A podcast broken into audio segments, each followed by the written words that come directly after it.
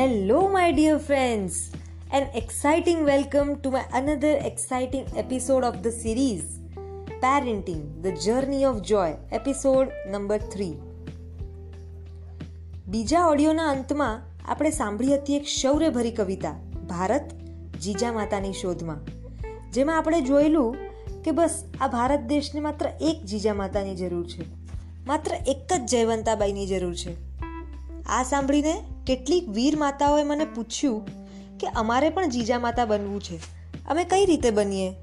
અમારે શું કરવું જોઈએ જેથી અમારું બાળક પણ આવું મહાન બને?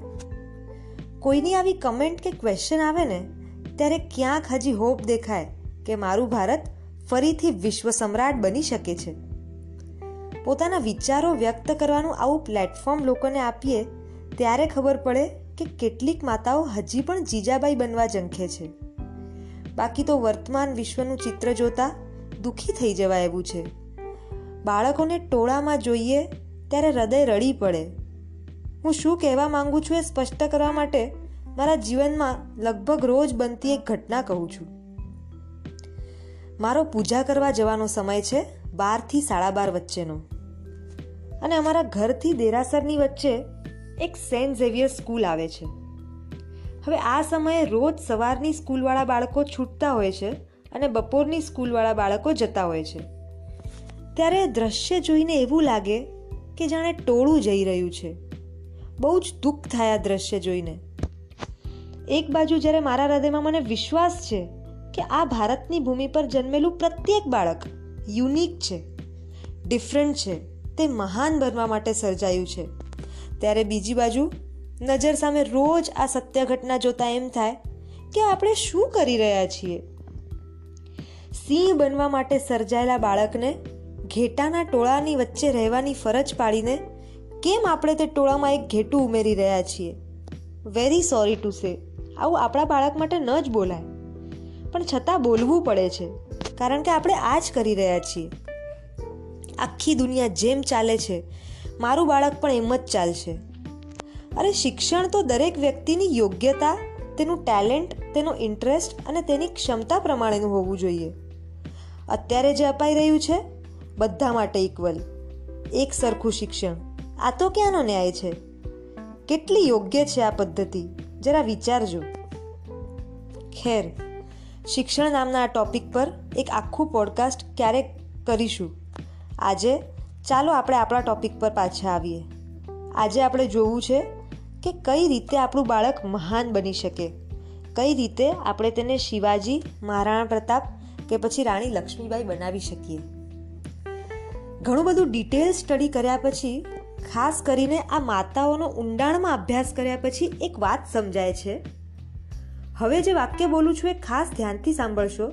આ કી પોઈન્ટ છે. બસ આ જ આપણે કરવાનું છે. ફરીથી રિપીટ કરું છું.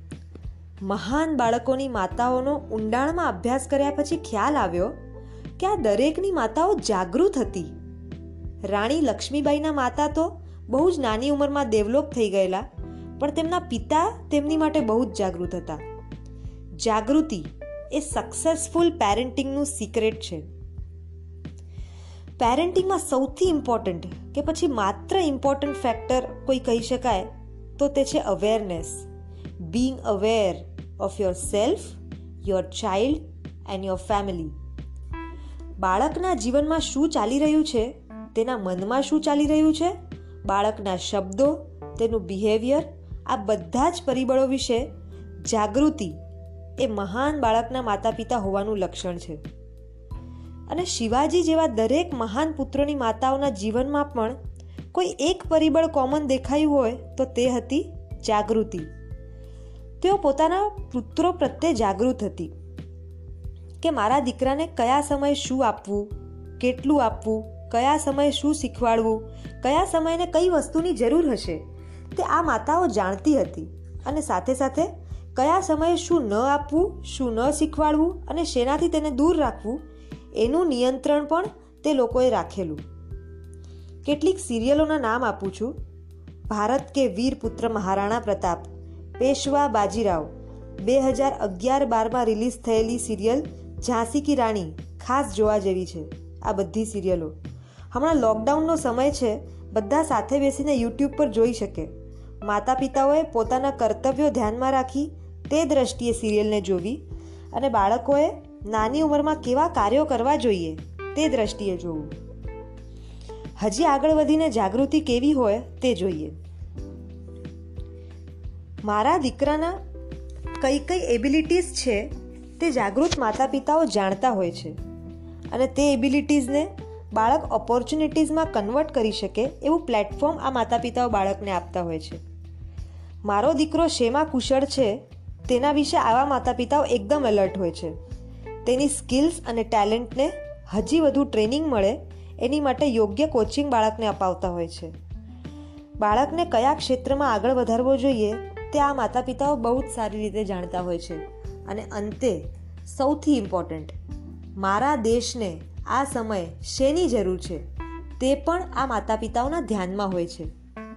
આવા પેરેન્ટ્સ પોતાના બાળકનું એ રીતે ઘડતર કરે છે કે બાળકનું ટેલેન્ટ એના સ્વયંના વિકાસ સાથે દેશ અને સમાજના હિતમાં પણ વપરાય. આ માતા પિતાઓ સ્વાર્થી નથી હોતા. તેઓનું વિઝન બ્રોડ હોય છે. આવા નિસ્વાર્થ માતા પિતાના બાળકો જ લીડર બની શકે છે. તેમને પોતાના ઘડતર પર વિશ્વાસ હોય છે કે જો મારો દીકરો આ દેશની રક્ષા નહીં કરે, તો આ દુનિયામાં બીજું એવું કોઈ નથી જે મારા દેશની રક્ષા કરી શકે. માટે એ દીકરાને ઘોડિયામાં. અરે હજુ તો એ દીકરો એક વર્ષનો પણ નથી થયો. ત્યારે ઘોડિયામાં હલાવતા હલાવતા કહેતી હતી કે બેટા, તારે આ દેશની રક્ષા કરવાની છે. તું જ આ દેશનું ભવિષ્ય છે. આપ જાણો જ છો એ બીજું કોઈ નહીં, પણ માતા જીજા હતા. મદાલસાનું હાલરડું આવે છે, જે પોતાના બે ત્રણ વર્ષના બાળકને કહેતી હોય છે. શુદ્ધોસી, બુદ્ધોસી, નિરંજનોસી, સંસાર માયા પરિવર્જિતોસી. બેટા, તું શુદ્ધ છે, બુદ્ધ છે, તું નિરંજન અને નિરાકાર છે. આ સંસારની માયા બધી છોડ અને તારા કર્તવ્ય ઉપર ધ્યાન આપ. તું ધ્યાન આપ તારી અંદર રહેલા એ વ્યક્તિત્વ ઉપર જે અનંત શક્તિનો ભંડાર છે. તારે તારી શક્તિથી આખા જગતનું કલ્યાણ કરવાનું છે. આપણે પણ આવી માતા બની શકીએ.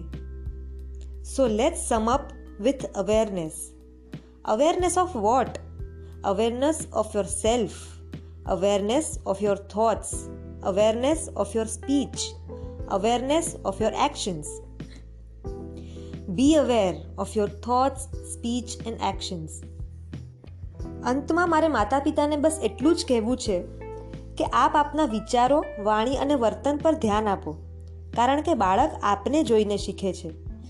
આપ આપના વિચારો, વાણી અને વર્તન વિશે જાગૃત રહો અને બાળકને પણ જાગૃત રહેતા શીખવાડો. મને ખબર હોવી જોઈએ કે હું પ્રત્યેક ક્ષણ શું વિચારી રહી છું. મારા થોટ્સ મારા કંટ્રોલમાં હોવા જોઈએ. જાગૃત વ્યક્તિ કેવી હોય? કે જે પ્રત્યેક ક્ષણ જાગૃત હોય. તે શું વિચારી રહી છે? તે એને ખબર હોય. એના વિચારો વોલિન્ટરી હોય, ઇનવોલિન્ટરી ન હોય. એ શું બોલી રહી છે? તે એને ખબર હોય. જાગૃત વ્યક્તિ દસ વાર વિચારીને બોલે.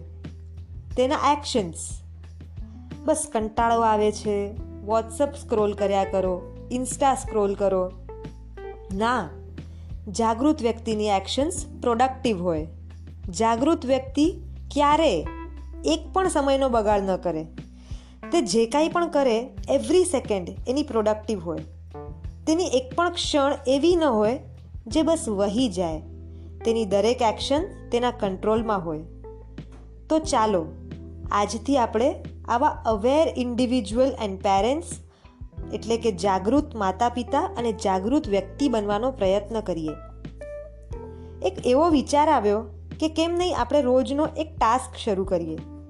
જે તમારે નેક્સ્ટ પોડકાસ્ટ સુધી કન્ટિન્યુ કરવાનો રહેશે. અને મને ચોવીસ કલાકમાં મારા વોટ્સએપ નંબર પર અપડેટ કરવાનું રહેશે કે I have completed this task so આજનો ટાસ્ક છે જાગૃતિ. આ ટાસ્ક બાળકે પણ કરવાનું રહેશે. શું કરવાનું છે તે સમજી લઈએ.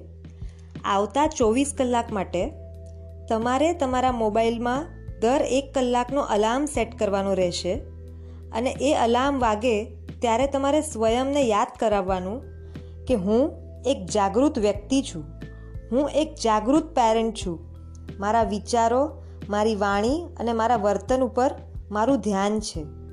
બસ આટલું દર એક કલાકે તમારે સ્વયંને કહેવાનું છે. અને ચોવીસ એપ્રિલ રાત સુધી હું આપના રિપ્લાયઝની રાહ જોઈશ. મારો વોટ્સઅપ નંબર છે nine seven five seven two nine eight seven three two. પ્રણામ.